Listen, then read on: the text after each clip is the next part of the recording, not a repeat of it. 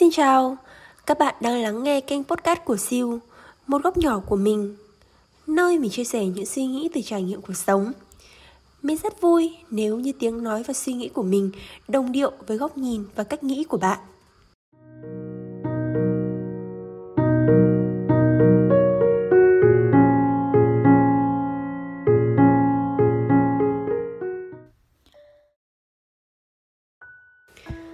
Hello xin chào mọi người mình vừa mới ghi xong một tập postcard Thế nhưng mà không hiểu sao nó lại bị mất cái file gốc.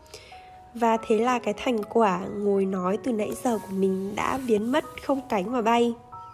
Một chủ đề mình đã rất là tâm huyết, Tuổi nào mà chả tranh vanh. Thế nhưng mà nó đã bị mất rồi Và mình đang cảm thấy khá là bực mình.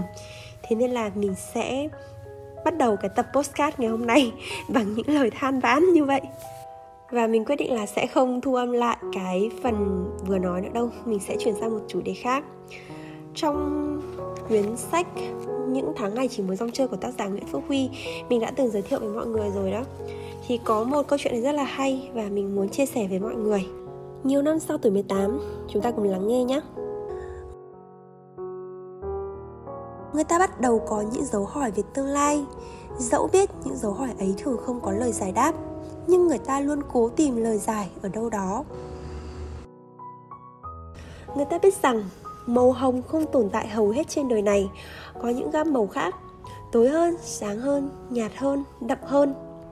Người ta đi qua nhiều người ta khác, nhận ra rằng sau lưng những cuộc tình, người ta cứ ngỡ mình cô đơn đến tuyệt vọng. Nhưng không phải như vậy. Người ta trần trọc sau những bữa no, trằn trọc khi trong ví hết tiền mà không dám cầm điện thoại lên gọi. Mẹ ơi, con đói người ta khao khát một hạnh phúc bền vững, tìm kiếm một mối quan hệ bền vững. Và vì thế mọi tình cảm đến đều không bao giờ bền vững. Người ta sợ ngày mai, vì ngày mai người ta ngộ ra rằng tuổi này đâu còn nhỏ để tung tăng với đam mê nữa.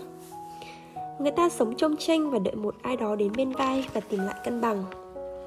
Người ta biết sẽ không còn những học bạt nào có thư tỏ tình, không còn kiểu yêu đương giận hờn bồng bột và sẽ không còn những lãng mạn mà người ta vô tình bỏ quên đâu đó và người ta hiểu rằng sau lưng người ta là những người khác, người ta chỉ được dừng lại vài giây khi thất bại và không được phép bục ngã.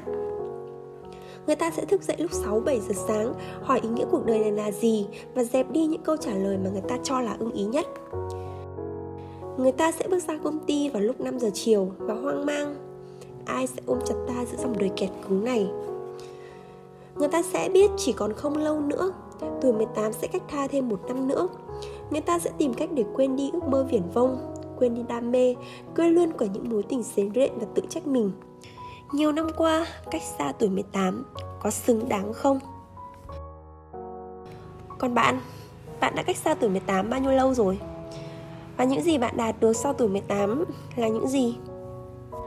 ai cũng sẽ có những câu chuyện riêng một suy nghĩ riêng và một cuộc đời của riêng mình vì chúng ta không thể giúp họ sống nốt cuộc đời còn lại và chúng ta cũng không được sinh ra với sứ mệnh của thần Thanos để giải cứu thế giới. Chúng ta chỉ là chúng ta sống đúng với sứ mệnh của mình, đúng với bản chất của mình. Cách tuổi 18 càng xa thì chúng ta lại càng nhận ra rằng ước mơ hoài bão năm 18 tuổi chúng ta có theo đuổi được đến cùng hay không hay chúng ta lại để vượt mất những ước mơ, những hoài bão đấy giống như là cách chúng ta cách xa tuổi 18 vậy. Cách xa tuổi 18, bạn đã đạt được những gì? Câu hỏi này mình xin phép dành lại cho các bạn. Và tập postcard của chúng ta ngày hôm nay đến đây là kết thúc.